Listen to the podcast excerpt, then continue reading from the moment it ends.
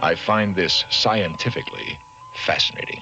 You're listening to KUCI Irvine, Disengage this computer now. broadcasting at 88.9 FM Hello, computer. and on the web at kuci.org The most reliable computer ever made. and streaming through iTunes. Don't expect any mercy during the Great Robot Wars.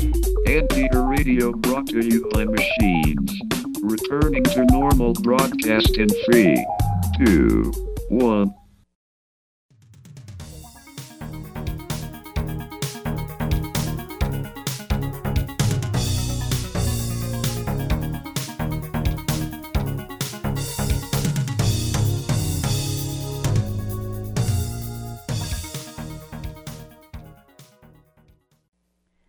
All right, we are back. I'm Janeane. This is Get the Funk Out. You're listening to KUCI 88.9 FM in Irvine. And standing by to join me is Carolyn Webb. She's author of How to Have a Good Day. We could all use that, couldn't we? I know I sometimes you kind of feel like you're in a funk and you can't figure out why. And so this is an excellent read. I have her book in front of me and lots of great tips. She uh, is also a management consultant and executive coach. So it's my pleasure to welcome to this week's show, Carolyn Webb. Good morning. Good Car- morning. Thanks for calling in. I'm delighted to be here. I really enjoyed going through your book. I wanted to find out what inspired you to write this, How to Have a Good Day. That's a nice question. Well, I've been working with people over the last 20 years now, uh, helping them be at their best, uh, often in the professional context, but sometimes more broadly. And what happened was that I found whenever I made reference to behavioral science, and by that I mean the behavioral aspects of neuroscience and psychology and economics, all the researchers who are thinking about why we behave and think and feel the way that we do, I found that people's eyes would light up. You know, when I was coaching people to change their behavior in a certain way, it would be so much easier for them to think about why it was worth doing if they understood maybe why their brain was going to function better uh, Sure. by, by making this change. And I also then got asked a lot by my clients, where is this science based coaching stuff written down? And honestly, I was drawing a little bit of a blank, so I felt that there was a gap for a book that really uh, took all this great science but made it super, super practical and made it very clear how to actually use this in everyday life.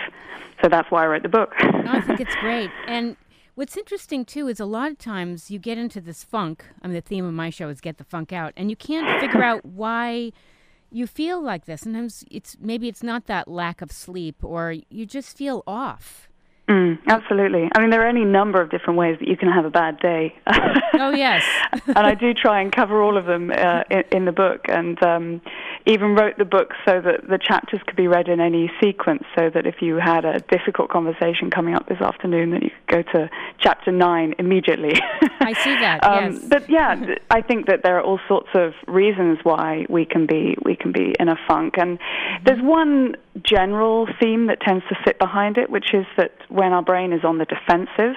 Right. Um, it's perceiving some kind of threat, even if it's something really minor, like someone maybe treading on our toes or just frowning in our direction, or even just dealing with a problem that feels a bit hard. Yes. When our brain is on the defensive against those kinds of tiny little threats, we just don't think as clearly and we're not at our best emotionally. So, most of what puts us in a bad mood is our brain responding to something which it perceives as a threat and then going into some modern version of fight, flight, or freeze. And I- once you understand that and you think about what the triggers, the common triggers are, it actually starts to feel a little bit more controllable when Yes. you uh, wondering what the hell is going on right now. Right. It becomes easier to see. And I do this awful thing where I'll process something and I feel on the defensive, and then I'll go to sleep and I won't sleep well, and I'll wake up and I'll just be so stressed because I've let that thing bother me, and I probably overanalyzed it and misinterpreted something, or you know, lot, it's very common, I'm sure.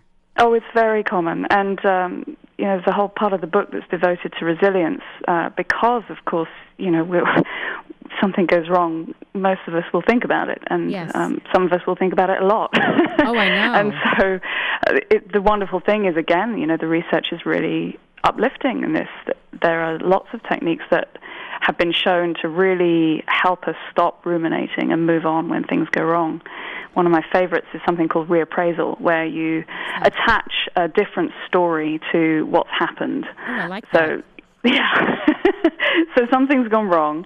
You've got your own version of what you think is the problem. Yes. Telling yourself one or two different versions that explain the situation perhaps in a more benign way Mm-hmm. has been shown to reduce the threat activation in your brain and also make you more resilient the next time something goes wrong. Oh, I like that.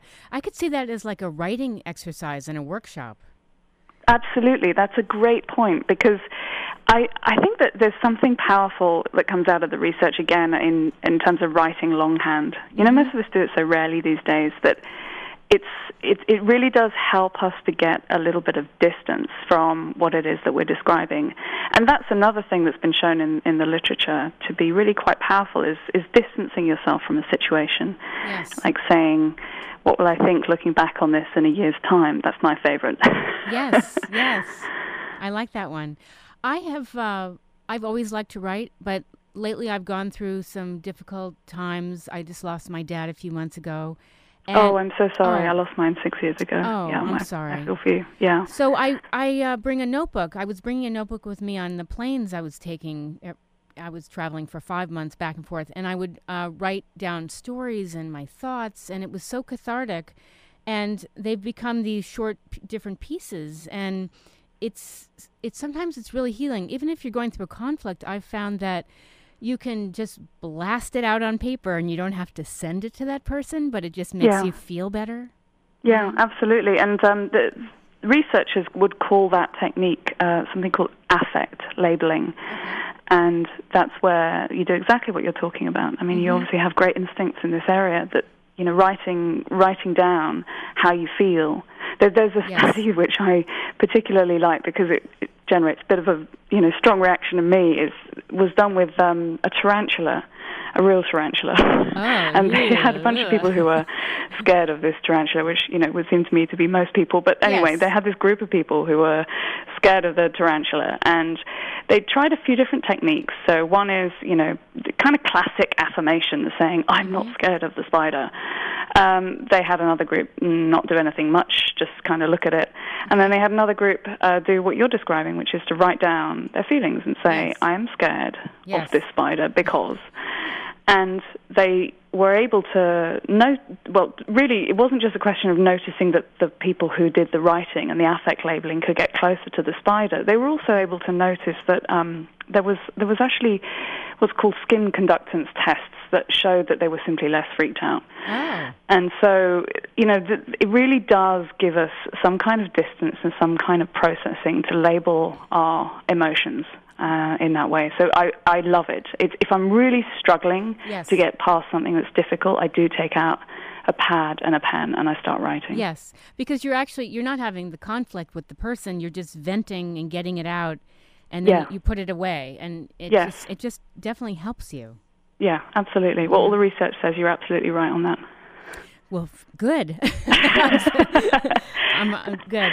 Um, well, I just found that you know we go through all these difficult periods of whether it's a funk with a career or a relationship, and I'm always trying to find things that I can do to help me um, get through life's craziness. And a lot of times, you're looking for something that will get you out of that mood, you know, and kind of I was just talking with my previous guest Victoria Pratt how, you know, going for a walk or just trying to get yourself into a different frame of mind. Can you speak to that a little bit about kind of shifting your your thoughts from negative to positive? Oh yes, well, I mean, obviously that's Yeah, a big theme thing. of the the whole book. Yeah. Yeah. and there are lots of really, you know, tactical ways that you can quickly give yourself a boost when you're uh, when you're hitting a low. I mean, you mentioned going for a walk. Right. Again, absolutely. You know, the the research is is quite encouraging on this front Mm-hmm. because. Once upon a time, we might have thought that you had to do a big, hard workout for an hour to really get any kind of boost. The research is much more um, forgiving Oh, than that. It suggests that doing really quite small bursts of, say, brisk walking, moderate Mm-hmm. activity, gives you an immediate boost in your ability to focus and solve problems, and an immediate boost to your mood. Yes. So, you know, that's pretty fantastic. That means just, you know, when you're thinking about your next appointment, maybe walking there a little bit faster than you might normally walk. It means taking the stairs when you might not otherwise. And then there are a heap of really um, evidence based tactics for for helping to shift your mental state. Um, one which you might know is uh, thinking about how can you be generous to others, Yes. which is, you know, when you when you're the one that's feeling down, it feels a bit counterintuitive right. to be the one giving to others. But hmm um, but yeah, the studies are really uh, exciting on this, saying that just uh, being perhaps slightly kinder than you might need to be, giving up a seat, paying an unexpected compliment, Yes. it gives us so much of a boost. And Right. obviously, it gives the other person a boost, which is wonderful. Sure. But you're left feeling, you know, I've got so much to give. it gives us, you know, such a quick boost. And what's interesting too is um, I was suggesting uh, to someone in my family they perhaps go out and volunteer, or they, as you said, going out and doing something for somebody else because it gets you out of your mindset that perhaps could be negative. Yeah, I mean, it, it really. I think it works because of two different things. Actually, one is that it, it it makes you feel as if you have something to give, Yes. and that is, you know, looking at the basic human needs, having a sense of competence, is is really um, is really a powerful reward for the brain. And when you're looking at how to get your brain out out of the sort of defensive mode, uh, thinking about how do you give yourself a deep reward, like feeling competent and Yes. uh, feeling useful, is really powerful. Yes. Um, but I also think that there's something else that goes on when we're being generous and kind to other people, um, which comes from another type of, of deep reward for the brain, which is uh, the social connection Oh, right. That's right. because it makes us feel connected to humanity to you know to go out of our way to help someone who's struggling with a bag Yes. Um, yes. And what's helped me too, I want to add this because you talk about exercising your mind in your book, is that uh, reading. I've become such a better reader. I'm I'm always looking through different things online for, you know, the latest books or you know just different things that have come out might be of interest to me. And I've gone through so many books in the past six months. that's that's wonderful and in fact what you're doing there is you're playing to a third category of rewards so if social rewards are one feeling connected and feeling belonging and so on. Mm-hmm. And personal rewards feeling competent and autonomous are another. Then there's a third category which is informational rewards. Our brain loves learning new things. And you know that's why we like gossip.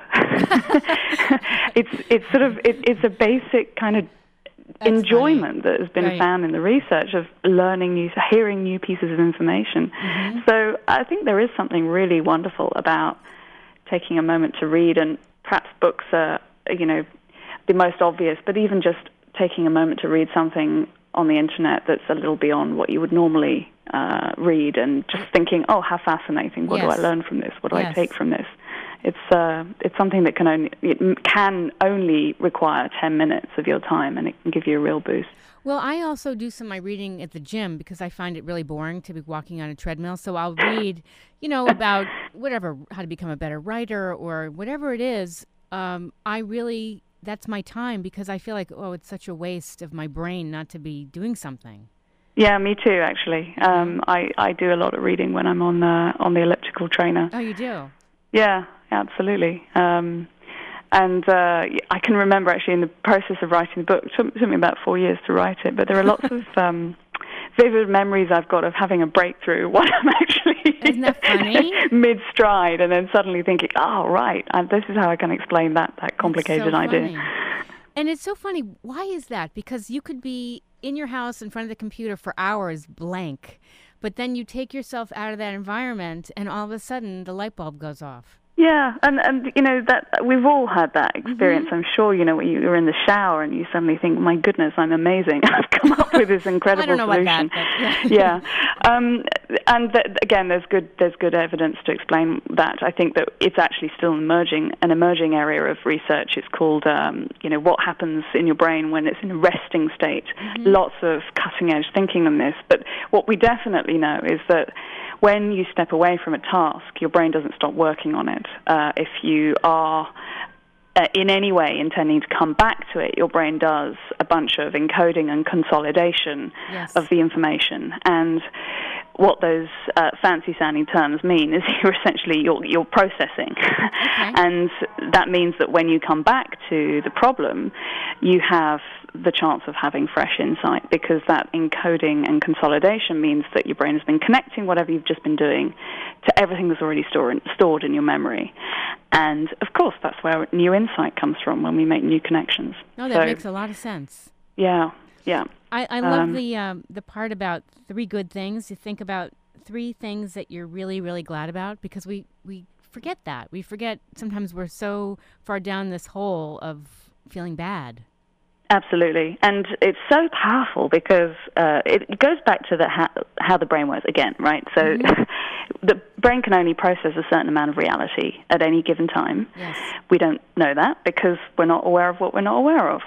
Um, but the way that the brain decides what we consciously notice out of everything that could be noticed around us is that it looks for anything that matches what's already top of mind for us. Mm-hmm. So if you get out of bed and you're in a bad mood, your brain will look for evidence that confirms you should be in a bad mood, which is how you can ah. feel like you just got out of bed the wrong side. Yes. Everyone just seems like a jerk, and you're thinking, you know, what's going on today? Well, Right. what's going on is that your brain is filtering out everything that could be perceived as more positive. So you see the person ah. who's frowning at you, but you don't see the person who smiles at you. Right. And so, if you decide to see three good things, say you're having a terrible commute, and you say, okay, this is awful. now, in the last few minutes of the commute, I'm going to decide to notice three good things, however tiny and ridiculous they are. Mm-hmm. That then means that those good things are top of mind, which means your brain then says, okay, I'm going to look for things that match your state of mind, which means you see more good things. It's quite profound. That's that is. Wow. And if you're just tuning in, we're speaking with Carolyn Webb, author of How to Have a Good Day. There's so many great chapters in this book. You have one just on thinking, uh, being your smartest, wisest, most most creative self. Do you have moments where you like now you understand how to get into that creative mode in your life? Well, are, are you asking me, sort of, do I apply this to myself? Yeah, like you know, with a lot of this course. inspiring for yeah. Absolutely. I mean, one of the there was there were a few filters I used to decide what went in the book because you know it's a very very broad book in in the sense that I'm trying to tackle everything uh, that comes out of all the behavioral sciences, and I'm saying let's apply all of that to everything that might give you a good daily everyday experience. Sure. So a couple of filters that I applied. One was I can't put something in the book if it just seems like a good idea, but there's no rigorous science behind it. And the second filter was I can't put it in the book if I don't do it myself. Oh, that's good. so yes, I do, and I really do do all of these things for myself. And I, I would say, you know, the process of writing it all down over the process of four years mm-hmm. has has certainly, you know, led led me to raise my own game too. So yes, I do take my own advice. At what point in your career did you find yourself so fascinated with research? Well, early. I mean, mm-hmm. I would say my I when I was a little girl, I wanted to be an astrophysicist. Really? I was really into science, and um, but I also really liked writing. Okay. so, uh, and then I discovered economics, which seemed to be like a human science, and I thought this was just the best thing ever. Yes. I just got uh, I started studying economics when I was 16. So Incredible. this book really brings together the threads of you know a lifetime, I would say. Um, and you know, I worked as an economist through the 1990s, and so that's a very evidence-based Sure. uh, kind of discipline. Um, and over time, it just became clear that there was not enough of the people side of it in in economics for me as it stood at the time with the career that I was on. yes. So that's when I decided to switch gear and, and become a management consultant because then I could focus on uh, what made an organization effective, what made a team effective, what made an individual effective. And then I spent 12 years doing that um, Ex- and set up my own company doing more of that. Well, well, I was gonna. so I it's was been a long gonna- journey, let's say. Well, I was going to say, I would think, you know, people miscommunicate all the time in corporations and, you know, in meetings, and and it's that's a much needed, you know, skill because pe- Mm. people need to function effectively to be successful. Obviously. Oh, absolutely, yeah, and that's why there's a whole part of the book which is on interactions. How do you how do you really um, build rapport with people? How do you really um, we, we've heard this term, you know, active listening. Well, what on earth does that actually mean? What does it really break down to? How do you uh, handle tensions when they're arising? So, yeah, it's so it, it's so critical, and yet it's actually also in some ways quite simple because at the root of it is the the need to actually be curious about other people. Right. And you know, in the average corporation, if you listen to the conversations that people have, I say corporation. I mean, I've worked in the public sector, so um, you know, it's the same everywhere. In, in the average organization, let's say, Okay. a lot of conversations are either, you know, superficial oiling of the wheels. You know, how was your weekend? Great. How was yours? Yes. Or they're factual, like when is the report due? Mm-hmm. And not so many are really actually asking questions about the other person, saying, "So tell me, what do you think about this? Yes. And why do you think that?" Right. And it's so wonderful to be asked those questions, to be asked what you really think, and to have someone actually pay attention. Yes. And if I were to say one thing about improving the quality of conversations, it would be to actually decide to be curious about where the other person is at. I, I like that notion because I don't like superficial conversations. You know, when someone says, Hi, how are you? and they don't really mean it, it's, it's just fluff, Mm. you know, kind of Yeah. going through the motions. So, Yeah. Yeah, but I mean, you know, some of that is necessary to, you know, oil the wheels. Right. Um, you, you know, there's a bunch of research which is um, badged as uh, in-group work. So what what that means is when you feel that someone is in your group, or as the researchers call it, in-group. Uh, you treat them differently. You, you're much better able to feel empathy for for their feelings, for mm-hmm. example when you perceive someone as not in your team, on your team in the same sort of way, is somehow different to you, then you treat them naturally as a threat, first Sure. off.